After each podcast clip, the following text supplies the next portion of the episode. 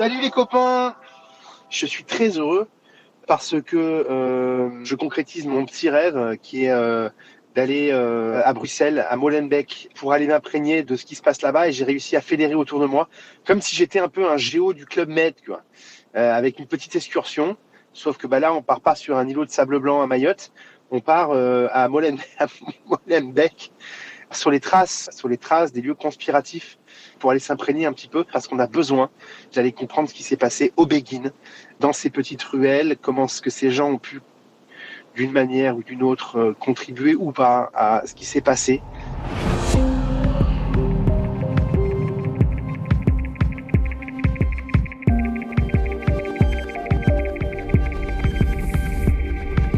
Molenbeek, commune de Bruxelles où tout a débuté.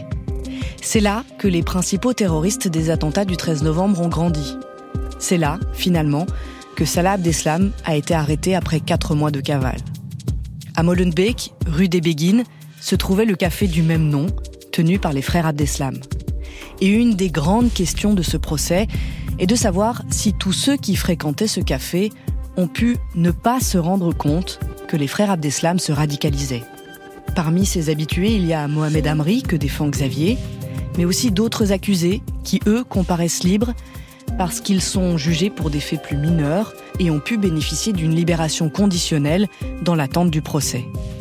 Pour tous, comme dans tous les procès terroristes, se pose la question de la radicalisation, celle des accusés ou celle de ceux qu'ils ont aidés. « 13 novembre, trois voix pour un procès, épisode 5. Ça veut dire quoi, radicalisation?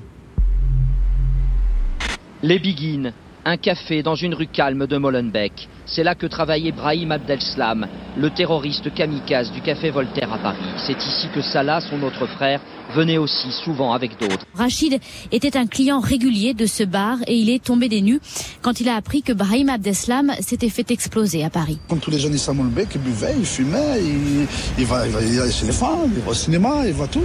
Pendant le ramadan, il était un peu nerveux parce que on, mange pas et c'est tout. Mais jamais on n'aurait pensé qu'il allait faire quelque chose. C'est pas possible ça. On est le samedi 8 euh, janvier. Euh, je suis chez moi parce que je suis seule avec mes enfants ce week-end.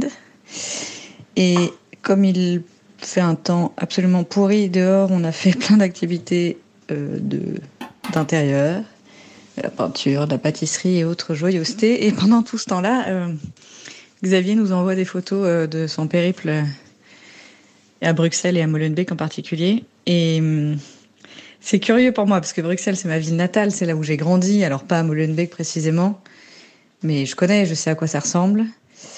Et, euh, c'est marrant par le biais de ces photos de voir euh, aller sur les traces euh, des accusés et des préparatifs de ces attaques. Je trouve ça curieux de voir se percuter ces deux mondes, en fait, je crois. Le 13 novembre, ce procès, cette affaire, et moi, ma ville, en fait. Hello les amis, il est 20h30. J'ai lu un peu sur Molenbeek et j'ai quand même lu un truc qui m'a vraiment étonné, quoi. C'est que les mecs qui sont allés tuer le commandant Massoud, ils sont passés par Molenbeek. Euh, les mecs qui euh, ont fait l'attentat à Toshara sont passés par Molenbeek. Et donc en fait, c'est vraiment une plaque tournante des, des, attentats majeurs depuis des années et des années. Ça, ça pose des questions. C'est vrai que j'ai une certaine curiosité. On est un jour sans fin, il est 20h. J'espère que tout le monde va bien. Il se trouve que je reviens d'un week-end en Belgique où nous sommes partis euh, samedi matin rendre visite à la famille de nos, clients et nous avons fait un tour de Molenbeek. Et alors Molenbeek, on s'attendait évidemment à trouver euh, quelque chose euh, qui pouvait ressembler un peu au quartier nord de Marseille ou euh, au quartier un peu sensible. Et nous avons trouvé très curieusement des quartiers qui ressemblent un petit peu à comment dire la butte aux cailles. Voilà, Molenbeek, c'est la butte aux cailles. Et là, là, c'est ma théorie. Là, on a un problème parce qu'on a des gens issus d'une ville, d'une cité qu'on imagine depuis des années comme étant une cité de, chaos, de chaos total, alors qu'on arrive avec des espèces de petites maisonnettes qui se ressemblent les unes aux autres, Et donc on se dit, bordel, les mecs, ils avaient quand même rien pour être euh, déçus de leurs existences ou frustrés. Ils avaient tout en réalité pour être des gens euh, bah, capables de maintenir, contenir leur frustration. Voilà, donc on a fait un peu le, tour. On est évidemment allé devant les Béguines, qui est maintenant aujourd'hui une association de jeunes. Et puis on a fait un petit tour de Molenbeek. Et puis euh, bah, finalement, il n'y a pas grand chose à voir. quoi.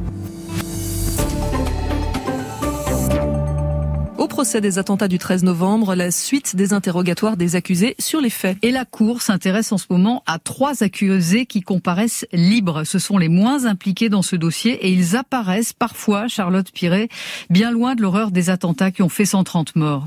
Les deux premiers sont des copains des Béguines, ce café de Molenbeek tenu par le futur kamikaze Brahim Abdeslam. Dans ce café, il joue aux cartes, aux machines à sous. Le plus jeune était même le vendeur attitré de cannabis. Tous deux reconnaissent plus ou moins facilement avoir vu Brahim Abdeslam regarder des vidéos de propagande de l'État islamique.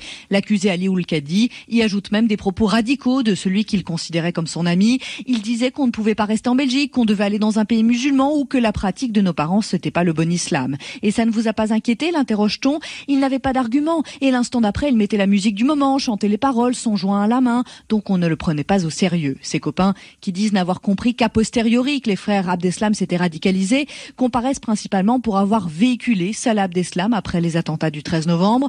On ne leur reproche pas eux-mêmes d'être radicalisés, pas plus d'ailleurs qu'on ne le reproche au troisième de ces accusés qui comparaissent libres, Abdelachoua, dont c'est aujourd'hui l'interrogatoire, et qui va devoir s'expliquer sur le fait d'avoir emmené à l'aéroport un autre des protagonistes des attentats, pour un séjour en Syrie.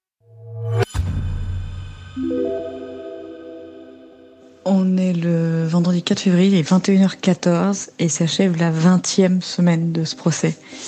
On a achevé là aujourd'hui euh, les interrogatoires des trois accusés qui comparaissent libres.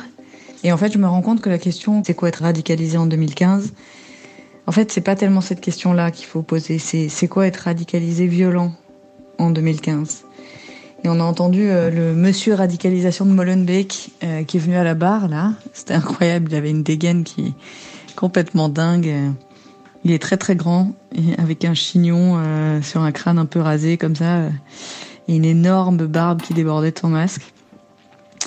Et il disait plein de choses intéressantes parce que lui, il a vraiment, il a bourré le terrain de la radicalisation à Molenbeek. et il y a vraiment cette question au-delà de la religion qui est la question du passage à l'acte violent. Et je trouve que ramener à d'autres euh, à d'autres considérations, c'est la question de savoir à quel moment est-ce que quelqu'un qui tient des propos racistes devant nous, euh, on se dit qu'il va aller lyncher un noir, et à quel moment des propos homophobes, on se dit qu'il va aller euh, tabasser un homosexuel. En fait, c'est un peu de cet ordre-là. Ça veut pas dire qu'il faut minimiser, ça veut juste dire que c'est vrai qu'il y a la notion de à quel moment est-ce qu'on s'inquiète des propos que dit l'autre quand bien même on les, réprouve, et je pense que c'était le cas pour eux. On est le dimanche 6 février, les 14h36. La semaine qui s'est écoulée, on a touché véritablement à euh, ce qui pour moi est le cœur euh, du débat euh, juridique dans le procès du 13 novembre, s'agissant des personnes poursuivies seulement pour l'infraction d'association de malfaiteurs en lien avec l'entreprise terroriste. Parce que les juges et les parties civiles euh, sarc sur euh, l'éventuelle radicalisation des personnes que nous défendons. Et il faut bien comprendre ce que c'est la radicalisation. Donc ça, c'est un vrai sujet, un vrai concept. Et surtout, quelle est sa place dans la caractérisation des infractions qu'on leur reproche. Une infraction, pour qu'elle fonctionne, il faut qu'on ait des éléments matériels et un élément intentionnel.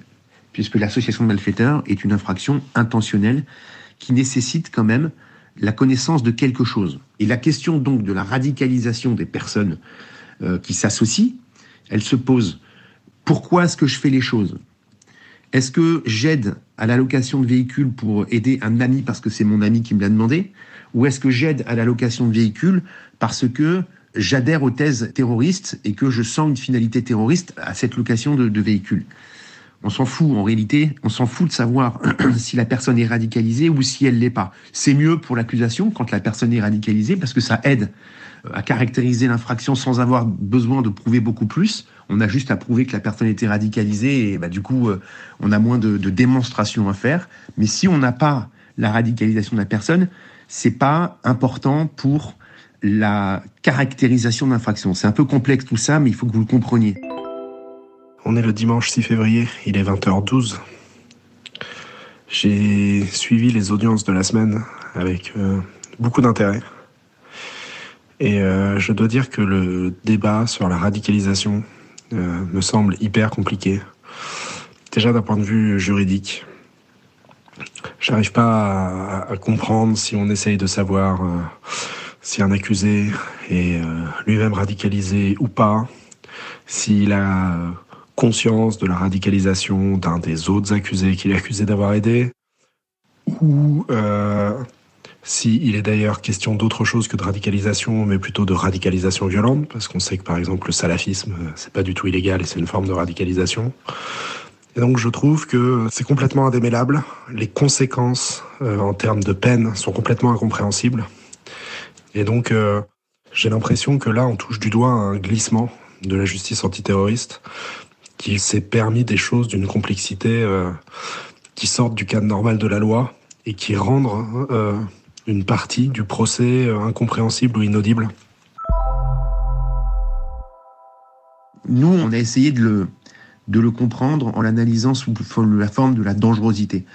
Compreniez-vous que Brahim Abdel-Islam était radicalisé? Si on change le mot radicalisé par dangereux, aviez-vous conscience qu'il pouvait être dangereux euh, je l'ai mis en perspective avec la capacité que pouvait avoir un type comme Mohamed Amri à Molenbeek, euh, sous l'effet de, drogue par ailleurs, qui a pu voir Brahim Abdel-Slam euh, visionner des vidéos de l'État islamique, quel degré de...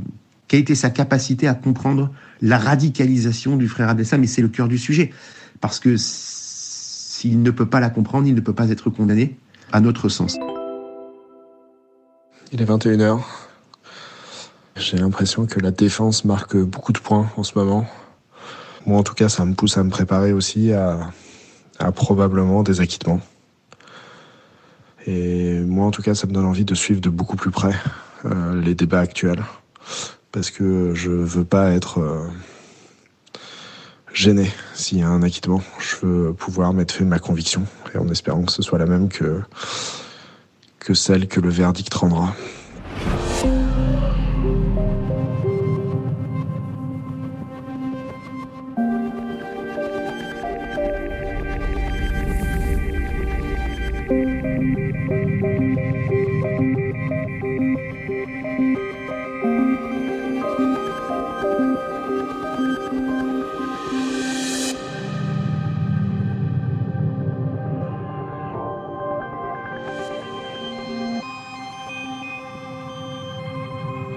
Dans le prochain épisode, rien ne va plus.